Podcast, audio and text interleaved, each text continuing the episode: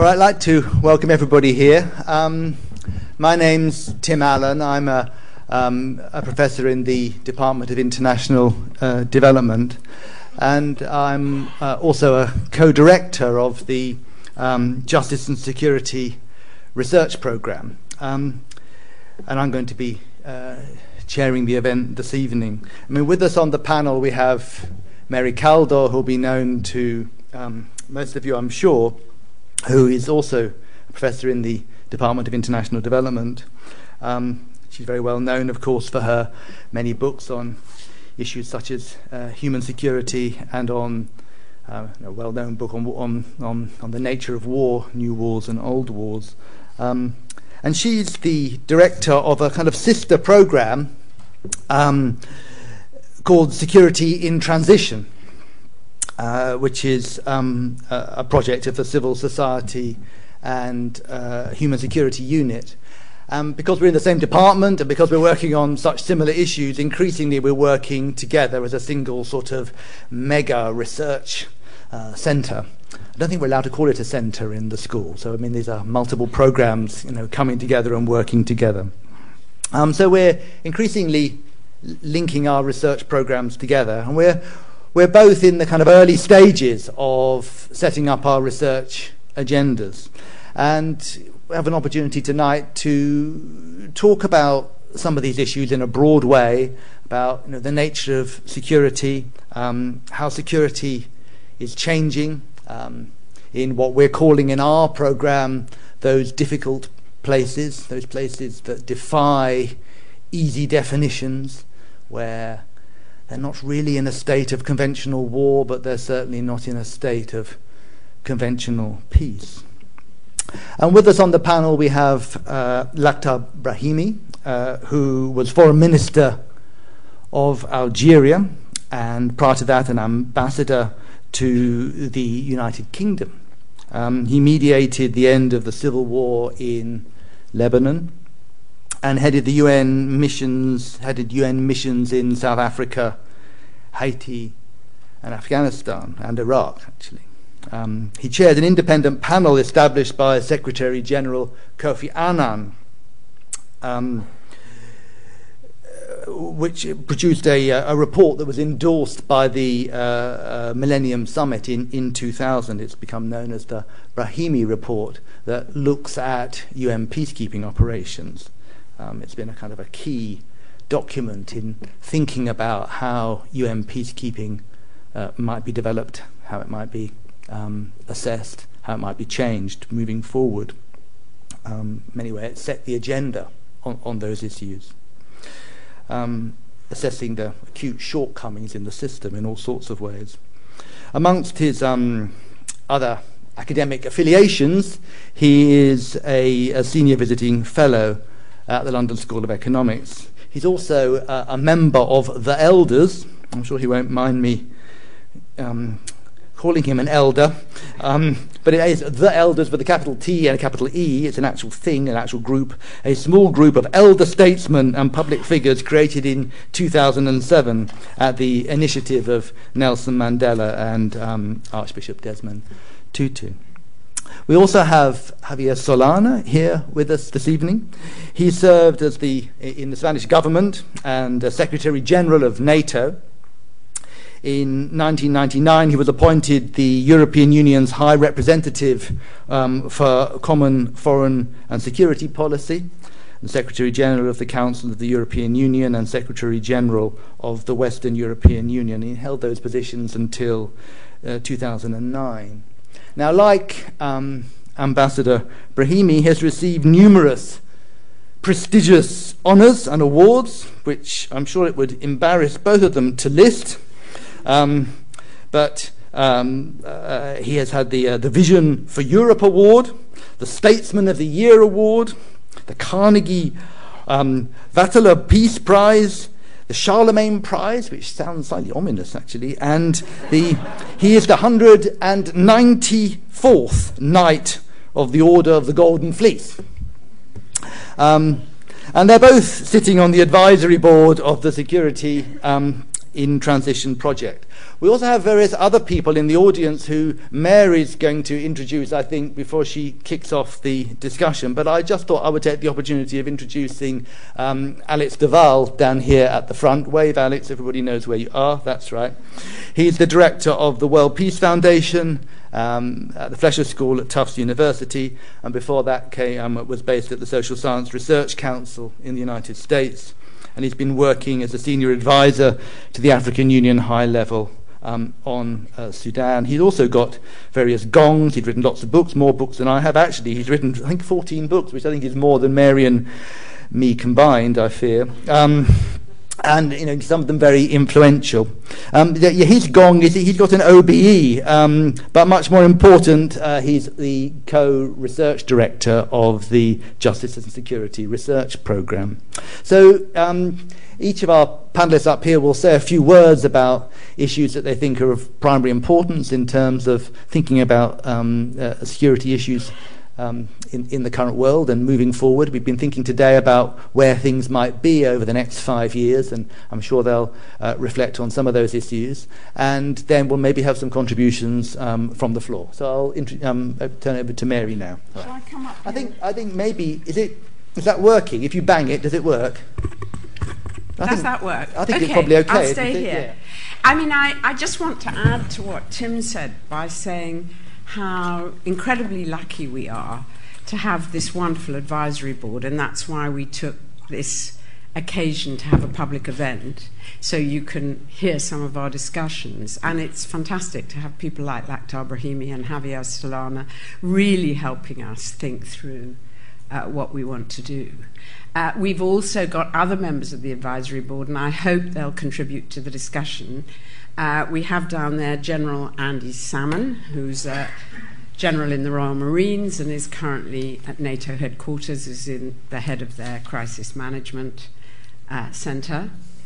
Uh, we have Ivan Vejvoda from Belgrade, who um, is an old colleague of mine, but more importantly, he played a very important role in Belgrade before and during the war. Then he ran a Trust for the Balkan Trust for Democracy in the whole of the Balkan region, and now he's vice president of the German Marshall Fund. Then we have Dave Kilcullen here, who is Australian. Uh, uh, yeah. But more importantly, he's, he's probably the world's greatest counterinsurgency expert. He wrote a wonderful book which I recommend you to read, called The Accidental Guerrilla. But perhaps he's most well known because he was General Petraeus' advisor on counterinsurgency and in Iraq. Um, and now he teaches at John Hopkins. Is it at John Hopkins? Yeah, it is. At John Hopkins University and runs a company. But anyway, so that, and then behind, we're even luckier. We have, we seem to be very, we have General Klaus Reinhardt, who was the former NATO commander in uh, Kosovo. And while you may think we have a lot of military people, all our military people are very enlightened military people who are thinking differently. And, and Klaus is, uh, not only was he former uh, commander in Kosovo, he was president of the Clausewitz Society in Germany and remains a, a very serious thinker and academics. So they'll all join in. Is there anybody else I've forgotten? No, they'll all join in. At the end, at the back. Oh, Rudy Title at the back from the New York Law School, who's written a book, and I invite you all to her book launch tomorrow at Waterstones. Uh, called Humanities Law, and she's going to be working with us on transitional justice. So, now I'm going to. So I just thought we could take this opportunity to think about the issues involved in our research program, but I thought I'd start by telling you about my recent experience on the Army's urban warfare exercise. I was invited to take part in this exercise, Urban Warrior, a month ago, which took place in Southampton. And the scenario for the exercise was this Southampton was the capital of a country that covered the southwest part of Britain called the Southwest Protectorate. And Southampton was a poor country, predominantly Anglican, but with a 15% Muslim minority. The country to the north of Southampton was Muslim and had invaded Southampton, uh, ostensibly in support of the Muslim minority, but really because Southampton was rich in oil resources. And so the task the army had been set oh, sorry, the leadership of, South, of South Southwest Protectorate had invited NATO in to help them expel the invaders. And so the task that the army had set itself, it's a little bit more complicated than I've described, but I won't go into all the details, was how to get rid of the northern invaders. And we all had to stand in a multi story car park in the middle of Southampton discussing how we would take the opposite block of flats where the Muslim forces were entrenched. And I said, would we really do this if Southampton was invaded? Uh, wouldn't it cause a lot of civilian casualties? And would we really be willing to risk the lives of Southampton citizens? Wouldn't we? By the way, there was also a Muslim insurgency and an Anglican insurgency and a lot of crime as well, and a lot of unemployment. So I said, wouldn't what we really would do would be to try to keep them in their lodgement and try to run Southampton in a good way uh, so that people really want to live in our part of Southampton and not in their part of Southampton and undermine them politically. And we had a discussion about this. And the people in the army said, look, we really agree with you, but this is our core task. Our core job is warfighting. And so we need to know how to be able to do it. So even though this scenario might be unrealistic and it might not be actually the way we would really do it, we won't be an army if we don't know how to do these things. And we had lots of discussions about, for instance, logistics, how we would organize the logistics given the IED threat, which was being posed by the Muslim insurgents. And so we discussed all these things. And the reason I tell you the story is because I think that's the, exactly the problem that we're confronting in this research project, which is the centerpiece of the way we think about security is classic old fashioned warfighting. But actually, the problems of the people of Southampton were very, very different. They were to do with unemployment, they were to do with crime, they were to do with violence from insurgency. And we need, this is what we call the security gap. so the reason we've all come together is this research program that we've, that we've won an award for from the European Research Council. And the research program is called Security in Transition. And it's really we call it a multidisciplinary investigation into the security gap. And the security gap is this that millions of people in the world feel deeply insecure. They risk being killed, raped, robbed, uh, displaced, forced from their homes. Uh, they don't have jobs. They live in poverty. They don't have enough food. They risk disease. They're very vulnerable to natural disasters. And yet, our security capabilities largely consist of Cold War armed forces designed to meet an attack by a foreign enemy. Um, and there's a real mismatch between this, and I think it's getting worse. And so, our idea is there has to be a shift in security, and by investigating the security gap, we're going to think about what that transition will involve.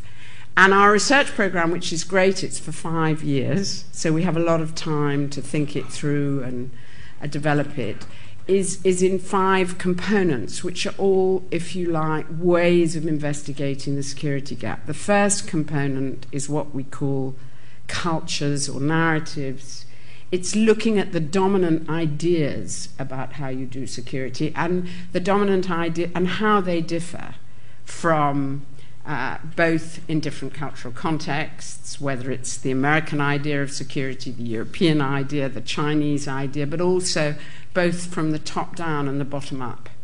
How ordinary people, or as they call it in, their, in the Security and Justice Program, we call it, the end user, the person who's supposed to be secure, sees it, is very, very different from the way it's seen. So we're going to, that's one way of looking at it. Another way of looking at it, which is a very important component of what we do, is rules.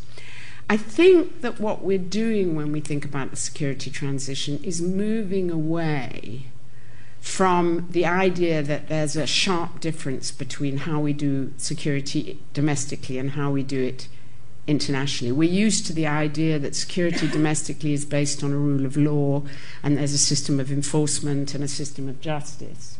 But internationally, we think security depends on um, defense against foreign attack. Internationally, it's about war. But actually, we're moving towards a situation, and have been really since the end of the Second World War, when how we maintain security internationally is rather more similar to how we maintain security domestically. But that raises lots and lots of questions about the nature of international law, which to a large extent is based on an earlier paradigm. Uh, it's based on an old fashioned view of war. So, a big set of questions is actually how does law change? How is law an instrument of security? And a very big issue is going to be transitional justice, the whole issue of the ICC war crimes. So, rules is a second element. A third element is indicators. How do you actually measure insecurity? Are there measurements? If you read the World Bank report or if you read the Human Security report, there are lots and lots of measurements of insecurity. But actually, we increasingly find they don't capture the sort of insecurity we're talking about. So, a third part of our program is thinking about what kind of indicators would really could provide could supplement our discussion about the ideas with quantitative indicators which could show things like is violence increasing or decreasing is the is there a security gap uh, a fourth component is going to be tools. What are the capabilities that are available, uh, what are the resources, what are the, what's the manpower, what's the shift from military to military and civilian, what's the changes in the nature of security, policemen, and so on, which we haven't, what's, what are the new technologies required. And the final component is going to be cities because I think we think that one of the reasons security is changing so much is precisely because globalization is also so associated with dramatic urbanization. And how you do cities, how you do security in cities is often very different. And the Southampton example is very relevant because actually they gave us a whole list of background reading for Southampton of all uh, about urban warfare. And the main message of all traditional uh, strategists is don't fight in cities always try to go out in a field outside rather than in the center of a city. So these are all the components of what we're studying, and what we've been trying to talk about today is how to make all that a concrete reality. I just want to make one last point and then hand over. And that's to say that I think the security gap's widening. I think we could talk about a security crisis that is actually parallel to the economic crisis. It's interesting. I mean, if we'd been in this room a year or two ago, we would have been very preoccupied with the war on terror. Now, somehow, the war on terror seems to have sideli- been sidelined, maybe partly for very good reasons, the Arab Spring, for instance. But at the same time, we're absolutely preoccupied with the economic crisis. But I think these two crises are deeply interconnected, and actually, we can't solve one without the other. And I mean, I think they're interconnected in several ways. I mean, just to give, not to give you a whole analysis, but, you know, first of all, in a very obvious sense, it's high levels of military spending that have contributed to global imbalances. Um, we wouldn't actually, I mean, be in quite the debt crisis we are had it not been for the huge American spending on Iraq and Afghanistan. And it's not an accident that this happened at exactly the same thing happened in 1971 during the Vietnam War when the Americans first left Bretton Woods. So, an, and just to take Greece, Greece is the highest military spender in Europe as a share of GDP. But also, I think the military is so much associated with the idea of the state. It's so deeply embedded in the state that change is very difficult at state level. Um, and I think that's a second reason why, in a way, it's a contributor to the economic crisis. But you can also argue the opposite is the case. The economic crisis is really contributing to deep insecurity. It's making things worse all over the place. And maybe also you could add this is just an additional thought that once you get military spending cuts, instead of focusing on the capabilities that might really solve um, uh, the crisis, you focus on the more symbolic things. So we've got a shift from boots on the ground to drone campaigns and long distance assassinations, which feels like security, maybe in America, because lots of Islamists are being killed, but actually is deeply contributing to greater insecurity. So I have this feeling that over the next five years that we're doing this research project, we won't be able, the security crisis is going to get worse, and we're going to have to connect our analysis to the economic crisis. And I'll stop there. Great. Um, I think we'll just go from one to the next. I mean, uh, did you want to just sort of he, ha- he, has had more awards than me. So he's had more. yeah, it's true. Actually, I, I, I didn't list really? all yours. But you're the hundred. What is it? Hundred and What is the Knight of the Golden Fleece? Tell us. I, I don't know. Where is your golden? uh, where is your golden fleece? He's I also, don't know. I don't he know. also is an honorary professor of LSE. Oh, yeah, yeah, sure, but sure, I'm much sure. more impressed by the golden. By the golden well, I have, I have other impressive things to tell you. Now, is my turn? Uh, yeah. Okay. Sure. Now, I, it's very difficult to, to match uh, Mary's uh, speech, but I will try to do it. First of all, I, I, let me tell you that I'm very pleased, very happy to be part of the board or advisory board of this program. I think this program is going to be a crucial program to understand uh, part of the problem that we have today not only the classical problem of security, but the new problems related to security, the new wider definition of security that you know. Now, it is true, as Mary has said, that we are in a, in a transition, uh, probably in a transition of a period that started uh, in 1989, probably, and we have uh, not quite finished. And in fact, uh, we are in a second wave of that process that started at the end of the Berlin Wall. I think that we have a crisis uh, or a transition in security. We have a transition on the economy. The economy, what we call a crisis, is a transition from going to a paradigm prior, prior to this period of time, and we don't know really where we're going to end up. The world of today is defined by the tremendous transfer of power, transfer of power from the, what we call the Atlantic uh, world to the Pacific world and we don't know still how it's going to be the end of this uh, fantastic transfer of power which is taking place. This means that um, everything is changing, and uh, as Mary has said, the security component is also changing. Uh, she has mentioned two or three issues. Let me put uh, my emphasis on other two, or one she has mentioned, which is very, very important the loss of war and the loss of peace. I think the laws of war have to change.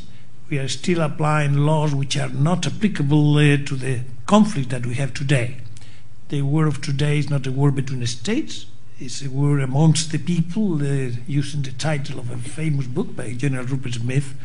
And it's very different than the classical war. And still, we're applying laws which are not compatible with the realities of today. So, to really look into that, as the program is going to do, I think is absolutely fundamental. I think that, uh, as Mary has said, uh, we have a war that is being done uh, on the ground of Pakistan or on the ground of Afghanistan, but is conducted from Florida in the United States. the drones which are hiding or fighting in, in, in, Pakistan, the control of that drone is not in Pakistan or in Afghanistan, it's in Florida, which is really a war which is very particular compared to the wars of the past.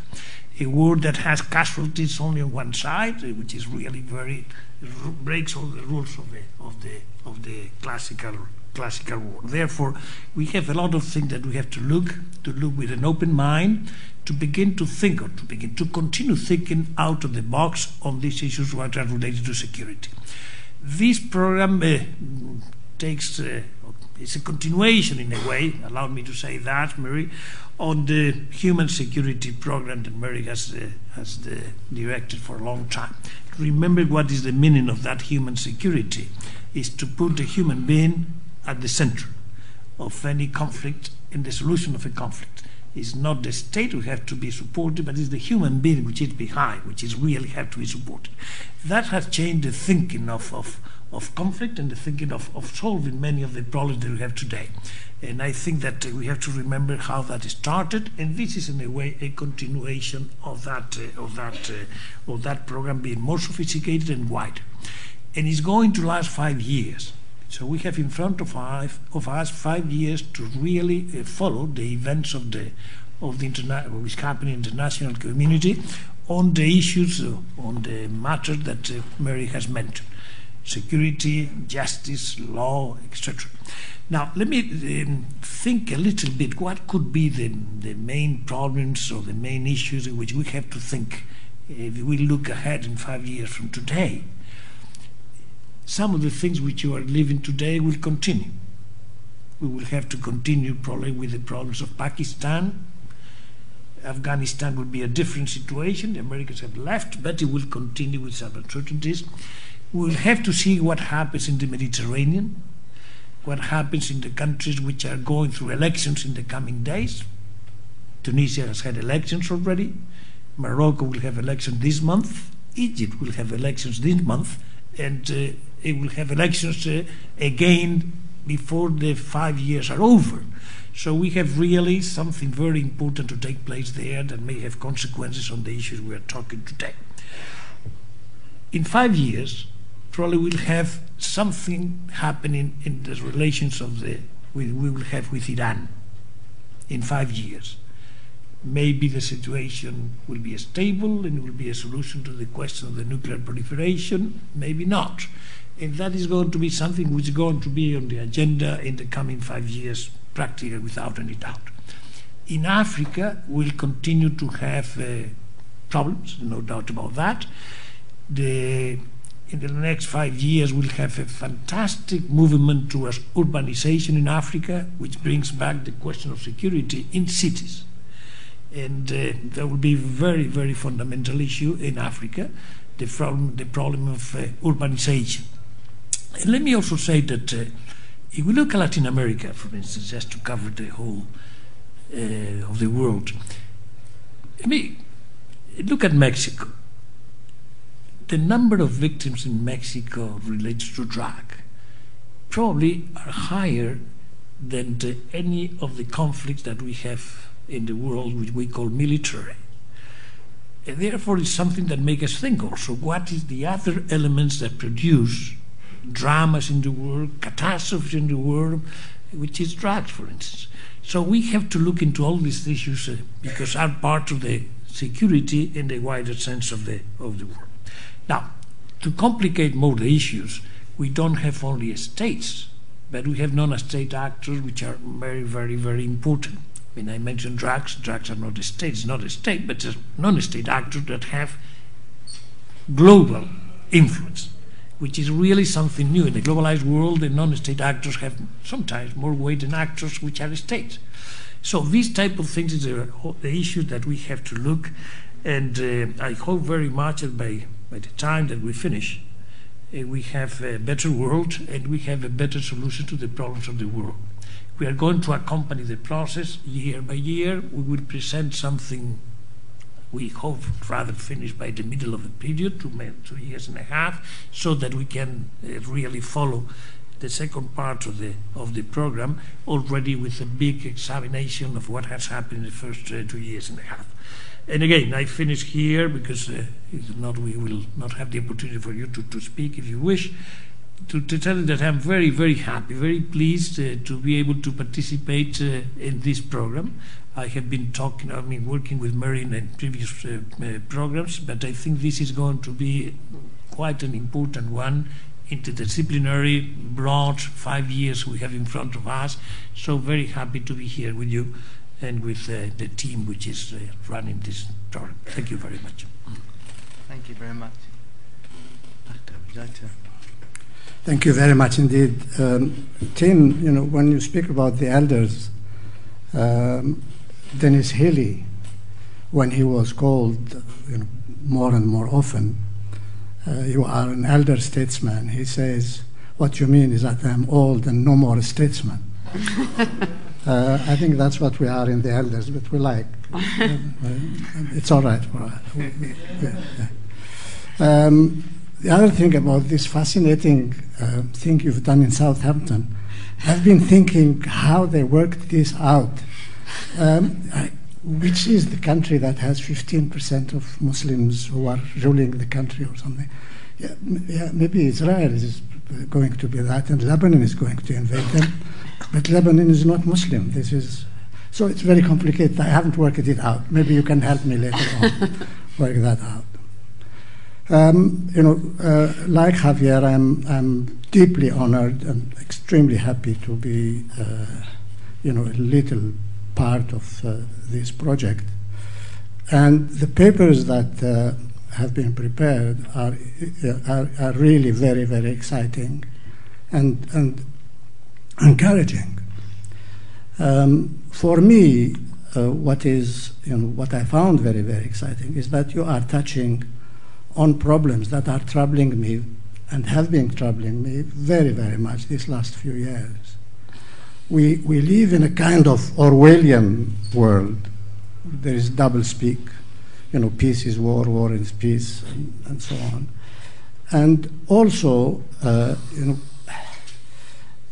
if, if, somebody read our literature, I think they will say that uh, since 1945 we've been you know, moving uh, you know, forward uh, all the time and making you know, very, very good progress, that we have a much better world. Uh, it's not uh, the jungle that we had uh, before 1945. We have now responsibility to protect. We have, uh, you know, uh, uh, a, a, a court, an international court. We've had special courts. So, you know, you, you, look at this and you think that, you know, this is great. We are making progress. But then you take a closer look and you see that uh, the people who uh, are implementing the uh, so called responsibility to protect uh, have a lot to answer for.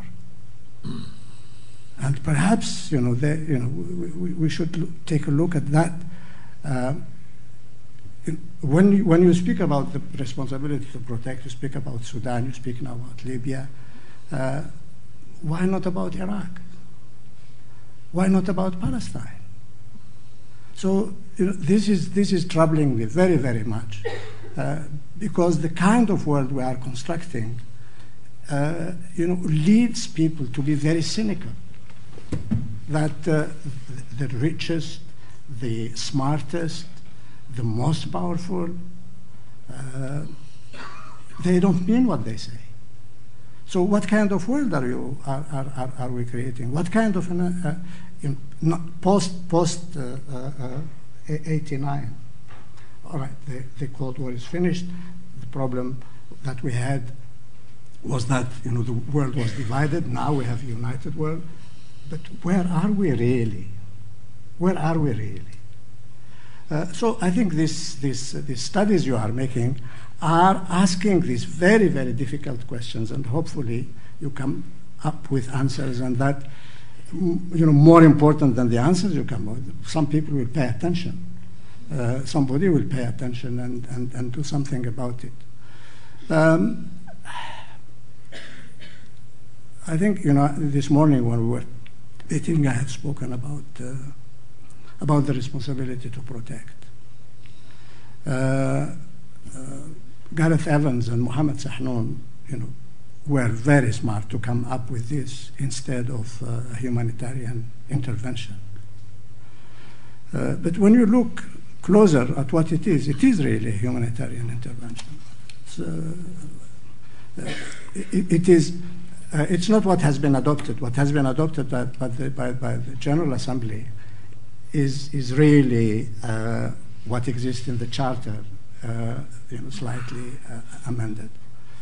The the big big problem is that the people who are, you know, when you speak of the responsibility to protect, who is responsible? Who takes the decision to protect? Who decides that there is a case for protection? It is clearly those who can protect. Those who need protection, you know, I, I don't think we have been asking them for, for, for their opinion very much. So, uh, you know, as you say, you know, it has been some years that I have been saying that, you know, it's much better if we spoke of the right to be protected. Then you will be talking about, you know, of people who come and say, you know, I need protection, and you decide whether you go, give them that protection or not. Some of the Syrians are saying exactly that now. You've gone to Libya uh, because you thought that the Libyans needed protection. That's, that's, that's very good. Uh, we need protection too. And nobody is interested uh, to give them protection. I'm not saying it was right or wrong to go to Libya, and therefore it's right or wrong to, to go to, to, to, to Syria. But I think if we had a discussion with the Syrians, how much protection they need and what kind of protection can be given to them and who is going to give them this protection, I think we would be in a better situation.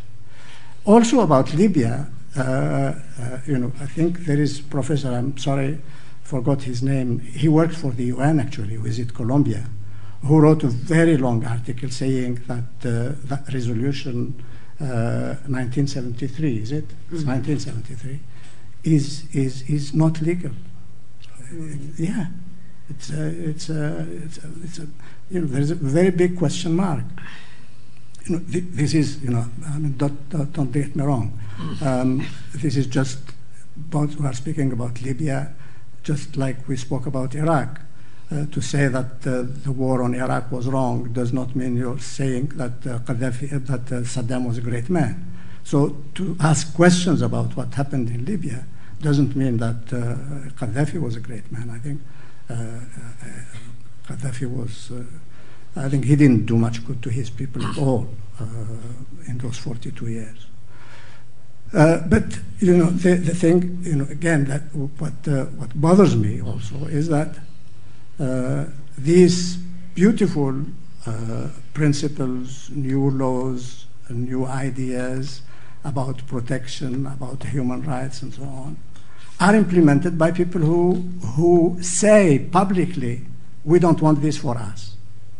I mean, look, the Security Council now, the people who voted this uh, resolution 1945, uh, America, China, uh, Russia, India, they are not, uh, you know, they, they, they, they, will not accept this to be applied to them.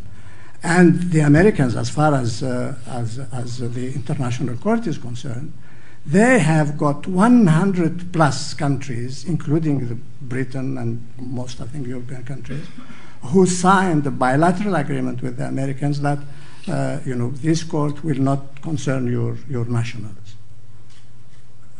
I, I, I've all, you know, the little I knew about uh, law is, you know, the first principle is universality.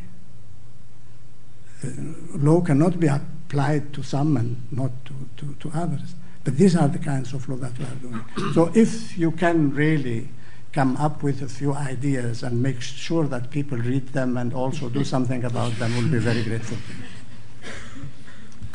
Thanks very much. Uh, uh, there's something that uh, some sort of secret code I'm supposed to have said at the beginning, which is hashtag LSE ERC, which apparently does mean something to some people in the room.